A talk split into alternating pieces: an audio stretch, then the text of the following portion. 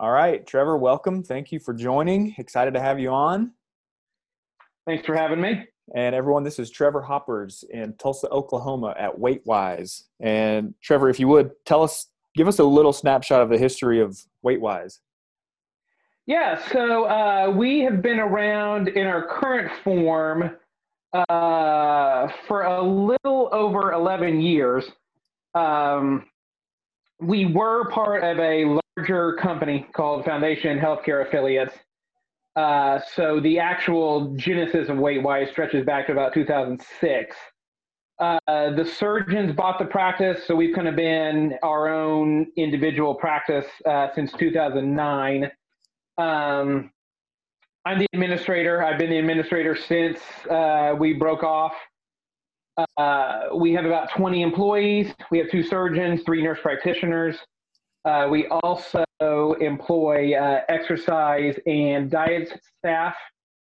Uh, our psychologist is here in house, and we really kind of our position in the market is we put ourselves up as a one-stop shop. They can they can see the surgeons here, diet, exercise. Uh, they can get their psych visits done here. Obviously, we offer a full range of uh, supplements and vitamins.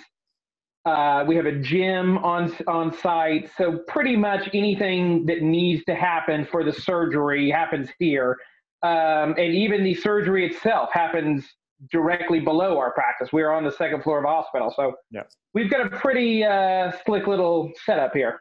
You do indeed, and if you don't mind me asking, uh, in the last couple years, roughly how many procedures a year are you guys looking at? So we do about 500 procedures a year. Um, we were a little over that uh, a couple years ago. Last year we were a little under that. This year we project to be right around that. So it's we do a third of the surgeries that are done in this area, right. um, which obviously fluctuates from year to year, but uh, around around 500 is what we usually tell people. Okay. And the, the title of this episode is uh, We're focusing on what's important to track in a bariatric clinic. and the last time I was out there visiting you guys, you showed me all the data that you keep tabs on on a monthly basis. And that I think that was probably more bariatric data than I've ever seen in my life. So I guess two two things. First question: Tell me a little bit about everything you track, and then I want to focus in on uh, what's most important to track. So yeah, so this it kind of started uh, when I was a kid collecting baseball cards, and like I love to read the numbers on the back and kind of track how players were doing. So that's kind of where my uh, obsessive data tracking comes from. Um, but yeah, we also have a uh, practice management system that's it's very customizable. So it's very conducive to pulling out any type of data you want to pull out. Uh, which is great. So, to answer your question, uh, how I kind of look at it is I have a few high level measures, and then I have a, a ton of tier two and tier three kind of measures that I can drill down to if the top level measures are not trending in the direction we want to look at. Mm-hmm. Um, so uh, we really have kind of six core measures that we look at very routinely on a daily, weekly, monthly basis. Okay. Um, and part of that is because we have a, a few different companies right. here kind of mixed into one. Uh, but just to kind of sum that up, revenue is kind of our top level number one measure that we're looking at. Mm-hmm. Um, I'm sure a lot of other administrators are going to agree with me here, but you got revenue coming in that covers up a lot of your other problems. Right. Yeah. you know what I'm saying? Um, so, so that's kind of number one. Uh, our second level that we really look at is uh, clinic activity. Mm-hmm. And we really we look retrospectively at that specific, but we kind of use it as a predictive number, if that makes sense. Um, so we track by provider. every all the number of visits that come in, the different types of visits, all that. Mm-hmm. Um, and then, but we really don't care what the what the numbers are that have happened. We really just kind of use that as a data set to predict what's going to happen going forward. Sure, and you're specifically talking. You're talking about uh, new bariatric consults booked, consults completed. What are you looking at there? I'm talking about the whole spectrum. Uh, I we obviously do look quite a bit at new bariatric consults completed, um, but then we also look at what sort of activities in the pipeline. How many supervised weight loss did we do? Uh, how many pre-ops did we do? Um, how many post-ops did we do? Because we're we're fairly intensively focused on the pre-op program. I I think more than a lot of other practices are. Maybe I'm wrong there. Um, but we really look at that as a measure of how we engaged our patients. Um, are they coming back? Are they attending their diet, exercise, and seeing the nurse practitioner? Right. Um, so yeah, so that's that's kind of the key we look at. Okay. All right. So we got revenue, uh, we got clinic activity, and what's number three? And then really the third one is the conversion rate. Yep. Um, and what I mean by conversion rate is a patient comes in for a new patient consult, uh, and then they end up having a bariatric surgery. Uh, and then, so what is that pull through rate? And obviously, there's a dozen points along the line that we measure. Um, but we're talking about just what are our three top lines. Those are our three main top lines. Yep. Yeah. And I saw uh, Dr. Walton has this, he, he had, I'm sure you have your own, but he had a spreadsheet going back a decade showing the conversion rate month to month, year to year. Yes. And yes. It, what's crazy and pretty interesting is most bariatric clinics, if you ask them what their conversion rate is, they, they don't know. Uh, yeah. They'll take a wild guess. But, and then of course it depends on do you accept Medicare, Medicaid? Uh, how's your insurance in sure. that state? So, but, um, and okay. not, the, the frustrating thing is there's not a ton of benchmarks out there. Right. You know what I'm saying? So as we talked before, year you know a couple years ago we were running around a 50% conversion rate. Uh, at this point, we're running a 30 to 33 to 35 percent conversion rate. We don't know if that's good. You know, I mean, in our heads, we're thinking like, oh, well, that's down from where it was a couple years ago. Like, that's not great. Mm-hmm. But I have no idea, you know, what they're running in Amarillo, what they're running in Arkansas, or what they're running wherever. Right. I mean, it, it may just be that the industry has shifted to where a 35% conversion rate is good at this point. Mm-hmm. Yeah, well, I think it varies widely depending on all the other factors, and sure. I think it, I think if most clinics would track it, they would see how it varies widely from physician to physician, right? Yes. Yes. Who who who really ever teaches anyone how to do a great consult? Well, I mean, that's you're right. You're exactly right. Okay, those were three good ones. Do you want to mention the other the other top things that you track? Well, so we have, which I believe you're going to talk to one of our dietitians later on, um, but we have a store that's a pretty good chunk of our revenue. Um, so that is definitely something we track. I will let her talk about the detailed measures there. Um, yeah, and with 20 full-time employees, that store sales helps cover some overhead, huh? Oh, no doubt about it. No doubt about it. Um, so I really like to look at, uh, well, I did, let's say I did really like to look at over the counter uh, clinic collections um, as a measure of clinic activity. And just as a side note here, anytime I'm tracking data, I do, uh, oops, lost you there for a second. I do a 13 month graph instead of a 12 month graph. So I can compare that full month from last year to the full month this year. Mm-hmm. Um, so I would, that's, I pass that tip along to anyone who's trying to get a better look at their data. Sure. Um, I also like to look at clinic costs minus what we spend on store stuff. Um, so uh, payroll and G and A Mhm. minus whatever we spend on store product, because essentially we want to spend. I, if we spent two hundred thousand dollars a month on store product, I'd be thrilled out of my mind because I know we'd be churning that that amount of product on the back end. Um, so I like to take that out and look at our costs like that. Right. Okay. Those are great, man. Uh, yeah. And you you have all those all the numbers you keep tabs on. How often are you looking at those? How often do you sit down with the the physicians and look at those?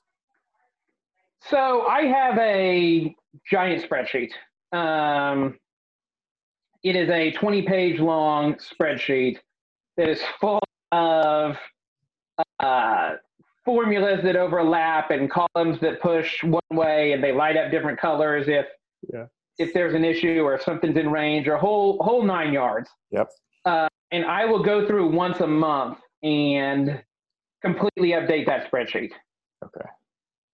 Um, so I got that going back all the way to 2011. So we can look like that's kind of my database of everything we've done. Mhm. I mean, it's not since the clinic opened, but since we kind of got ourselves together enough to, you know, track ourselves and, and keep keep tabs on everything. Sure. Okay. And uh, uh, and then during pandemic time, I mean, basically, so we used to have a sit down meeting once a month and kind of go over this thing, hash it out, argue about it. Oh, we should be doing this, we should be doing that. Uh, and then since pandemic, it's basically shoot this out and have email discussions. Right. Which, I mean, is not nearly as good as being able to sit down face to face and right have a good old of hash fashioned out some of this stuff. yeah, good old fashioned argument, right? Yep. okay. Um, is there anything that has become important as a as a measure that wasn't in the past, or are these the standard things that you've always track of? That's a good question. I like um, I like to try to keep it as standard as possible. Um, so there's not there hasn't been any huge huge changes, but one thing that has kind of over the last couple of years gained a little more importance and discussion is our clinics AR, which a clinics are gonna think like, oh, you guys are crazy, like that you should have been discussing that long, long ago. But we have only fairly recently shifted from a very high percentage of cash pay to more contracted uh, payers paying after the surgery. Right. Um, so I mean, it, it used to be that we'd run, you know, 50,000, 100,000, 150,000 in AR. So it just, it was never, uh, it was never a topic. Right. Now, and especially since the pandemic, when we have, we've noticed a much more significant delay in getting paid. We'll run, uh, we'll run 40, 50, 60 days in AR and uh, you know i mean it, it raises a little bit of a red flag but it's you know we're not scheduling emergency meetings because the ar is 65 days Right. Yep. Yeah, because you guys are in a unique position, and I think probably one of the highest in the country. What share a little bit about what your cash pay percentage has been in the past? yeah okay well let me i will tell you precisely what it's been in the past um so starting in so we we ran about 75% uh, for a good five six seven eight years yeah. Yeah. Starting, you know, I mean, there was just not much coverage in Oklahoma for bariatric surgery. Yep. Starting in 2017 is where that kind of started to trend down. Um, and in 2017, we ran right at about 60% uh, cash pay. Yep. And then in 18, 19, 20, we shifted to really going after patients or going after uh, employers or third party payers and contracting for one bundled rate for everything. Yep.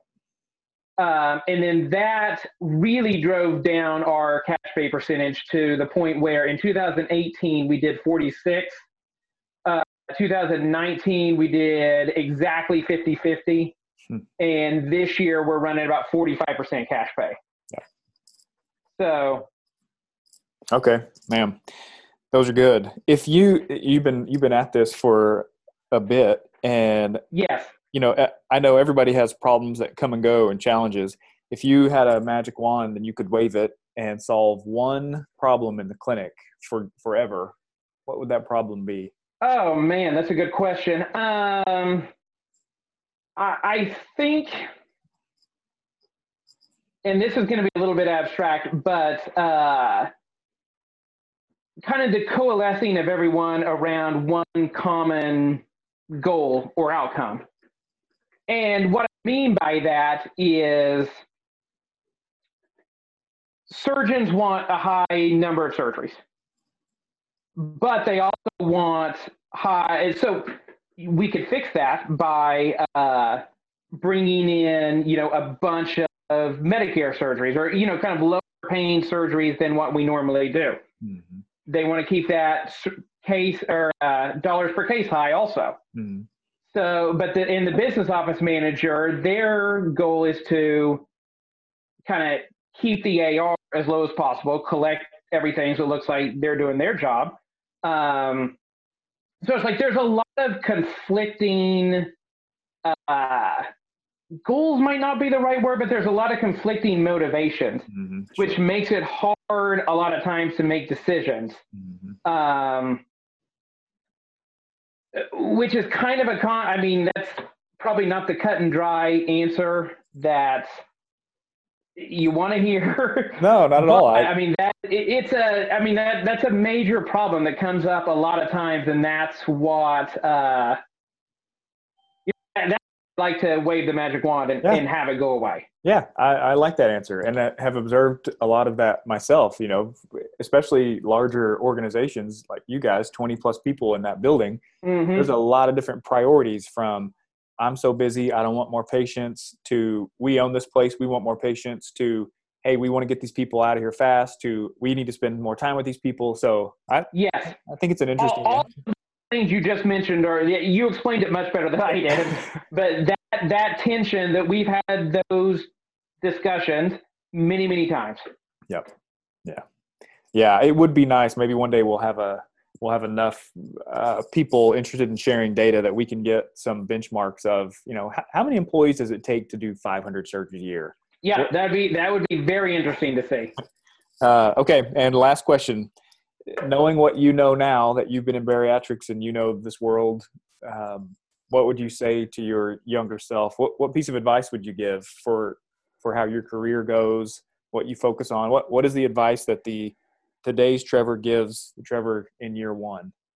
Oh man, uh, you've got to learn to be more flexible. No doubt about it. Like I, I, you know, when I very first started, uh, I can have had an idea of how I wanted the clinic to work. Yeah. And so all my decisions and all my you know ideas and we're focused on okay i've got this idea in my head like this this is where i want to go. Yeah. but that's like you you really can't. It's like there's too many outside forces there's too many changes that are coming your way.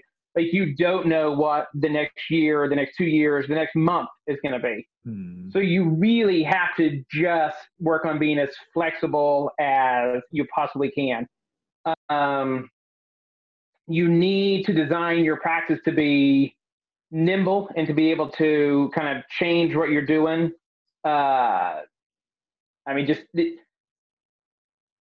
keep going back to the pandemic as an example, but I mean, we completely shifted our business model in two days on March 23rd and March 24th. Right. And I mean, if we hadn't, you know, if we hadn't been working on being flexible and having, you know, uh, having our and employees used to change and able to use technology and you know willing to go with the flow a little bit like that never would have happened. Totally. Yeah because you yeah and i know some clinics did not do this but you guys very quickly uh, everyone worked from home for how long? Uh, they're still working at home. We still have uh, other than my so uh, up here on a daily basis i'm up here a couple days a week we have one dietitian up here and we have one one nurse practitioner and one MA up here. Is so we got about around four people here every day. Yep. Everybody else is working at home still. Wow. So 100% uh, new patient consults are virtual. 100% virtual. Yes. Wow. Yeah. Yeah. All right. Ah, that's a great answer. Man, there's some other subjects I want to dive into, but I want to keep these short and sweet. Uh, okay. no problem. So Man, Trevor, Have me on again. I'm happy to talk. I can't thank you enough for your time. I really appreciate your input. Um, I'm going to stop the recording and then we can wrap up. Hang on one second. Okay, sounds good. Thanks a lot.